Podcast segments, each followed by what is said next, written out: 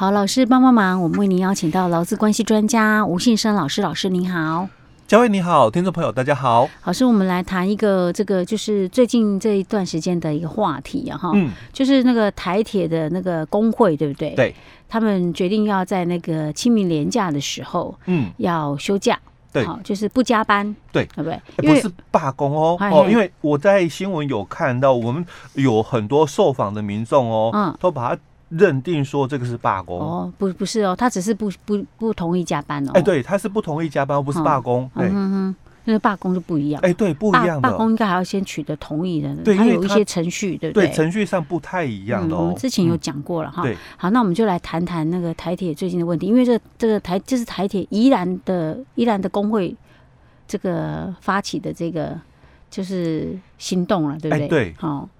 好啦，我记得我们以前曾经讲过台铁的那种轮班制，嗯，其实台铁轮班制是相当不合劳基法规定的，对不对？嗯，也不能讲不合，我我只能讲，如果就法的一个角度来谈哦，因为他们是早晚休的一个轮班方式，是。那目前就是就是他们内部啦，嗯，想要改成就是说四轮三班。四轮三班是就是讲一天有三个班这样，是不是？一一班八个小时，是不是？那四组人去轮，四组人，那就有一组人是可以休息。那他们现行的话就是说三轮，嗯，两班，三轮两班是一次十二个小时。哎，对，一次十二小时。然后那就等于一天是两班嘛，哈。对。然后三组去轮，这样。对，三组去轮，所以有一组是放假，也是放假休息。对。只是他的那个 放假休息时间，反正那个时工作时间也很跟我们一般不一样。不一样啊，对，嗯、但差异差一点哦。嗯、就我刚刚讲，为什么以前他们的一个作业哦，嗯、有没有合法？我不敢说，因为要看他们的，就是说调整。嗯、因为我们有个叫弹性公司哦，就看他们弹，哦、他们是不是有实施弹性？哎，对，变形公司的部分、啊、哦。那如果你们有实施变形公司，那你们也经过的协商、嗯、哦。那同意这样的一个调整，那可能就相关法律的一个部分哦，我不能说他们有违法哦，因为在我们的合理的一个情况下，就因为他们是一天十二小时，嗯，那等于说 他有可能哦，就是不管说他是不是走变形工时，就是呃四周变形哦，或者是走这个八周变形哦，那也有可能是走两周了，那我们。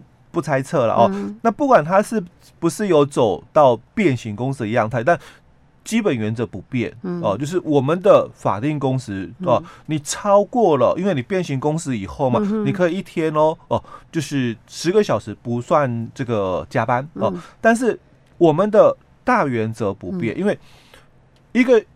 礼拜就是四十个小时哦，那你可以弹性调整哦，甚至到就说那个四周变形，然后四个礼拜一百六十个小时，你去调配。嗯，但大原则不变，就是反正就是四个礼拜嘛，一百六十个小时嘛，那一个月嘛，总工时不变，超过了通通还是叫加班。加班。对我我一我记得为什么我就会这样有这样印象？我记得我们之前曾经谈过，就是他们那个班哈，就变成说其实根本没有休国定假日。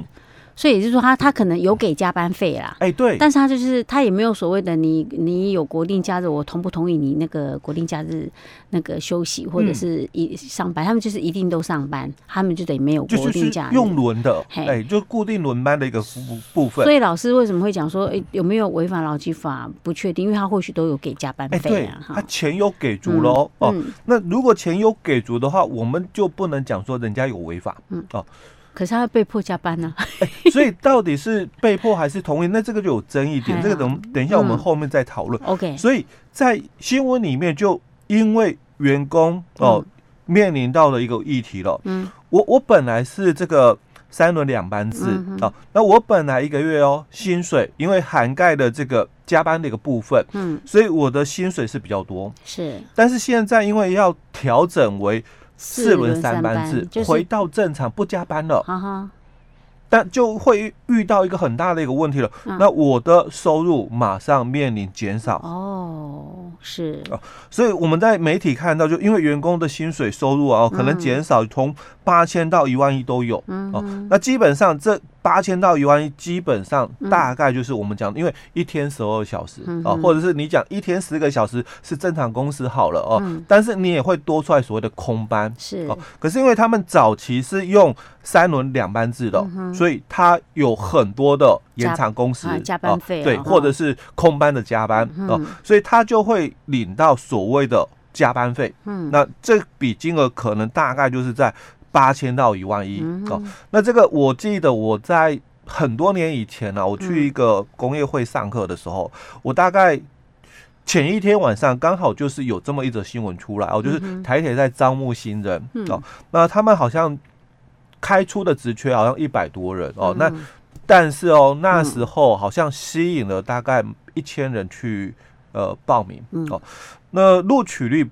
就非常非常的低哦，那而且报名的人里面哦哦，听说了哦，还有博士生哦，博士毕业的哦去参加考试哦，那我就那隔天因为我上课嘛，那我就跟那个现场那个老板哦，去跟他们分享这个新闻，我说他们的这个职缺哦开出来，这么多人来。应征哦，那你知道他们收入多少吗？因为那时候新闻也有报，开出来哦，我记得好像三万多块。哦。我说他们开出来三万多，哎，嗯，那你知道他们的这个薪资的一个架构，因为他的工作形态是什么？是。哦，我说他们就是三轮的两班制哦，所以换算起来哈，因为就是有那个加班费，所以我那时候我就跟他们讲，换算起来的话哦，他的底薪呐，大概就二二 K。等一下，老师，你说的三万多块是指他这种班三万多块，其实他已经包含是有加班的费用了。对，哦，然后剩下的一万多块，哦，一万出头左右就是加班费。哦。哦，所以我那时候因为那个时候基本工资不是二二 K 的，但是我们的讯息哦，那时候媒体都讲，哎，这个二二 K 啊，哦，就就算蛮合理哦，那已经都优于劳基法哦，是，所以。当时很多大学毕业生，他的薪资被压在二二 K，嗯，哦，那我就那天，所以那时候就很多人就有一个迷失啊，嗯、对不对？其实实际上也都是用时间去换的，哎，对，时间去换来的哦，他都是算加班费，哎，都是算加班费。所以我那时候跟他们那些大老板分享说，他说哪有可能，我们底薪都嘛比这个高，嗯哦，但是我们就找不到工人哦，因为这个可能是福利的一个问题，对呀，有可能他还有一些隐藏福利，对对对哦。但是我们回来这边来看呢，哦，那一个问题出来就是说。那我以前哦，我的收入三万多，嗯哦，但是当然这个收入是包含加班费的。是。那我现在哦，因为公司哦要取消加班哦，那所以我的收入减少了。那这个部分哦，有没有违反当初的约定？对哈，没错啊，因为你当初那个，当初你跟我说我进来就是三万多块，哎，对。对对，那我现在因为变成了少了将近就快一万块的一个收入了哦，嗯、当然我的时间也空出来啦。对啊，嗯。嗯嗯，可是我当初来上班，我是预期我一个月可以领三万多块的呢，嗯，对不对？所以这个就涉及到就是说哦，嗯、这是算劳动条件变更吗？因为你从比如说我这种班变成另外一种班，应该法律有关。哦，因为这个是劳动条件的一个变更，哦，跟法律有关哦，所以它是属于权利事项的一个劳资争议。嗯，哦，那我们刚刚一开始也谈到说，哎，媒体有民众提到，哎，这个是罢工哦，那我就讲罢工的话，它有这个法定的一个程序哦。是，就我们劳资争议处理法里面，当然它把这个劳资争议分成权利事项跟这个调整事项。哦，那我们这个案例来看的话，当然跟这个法律的一个部分哦，有纠纷哦，所以它是属于权利事项的一个劳资争议没有错哦。但是在我们劳资争议处理法五十三条里面的规定哦，他就提到了哦，劳资争议非经调解不成立哦，不得为争议行为。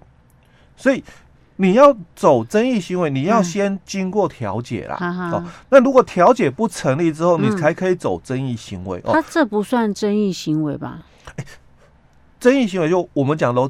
他如果要走罢工哦，那这个就属于争议行为哦。但他也有限定的，就是说什么样的一个情况哦，才可以走争议行为。所以他说，权利事项的劳资争议哦，嗯。那不得罢工。权益事项，权利哦，哦，权利，哎，权利事项啊，我们刚刚这是属于跟法律有关，跟法律有关的话不是权利哦，跟法律有关就是权利，就是权利事项啊，所以这种权利事项是不可以罢，不可以罢工的哦，所以基本上。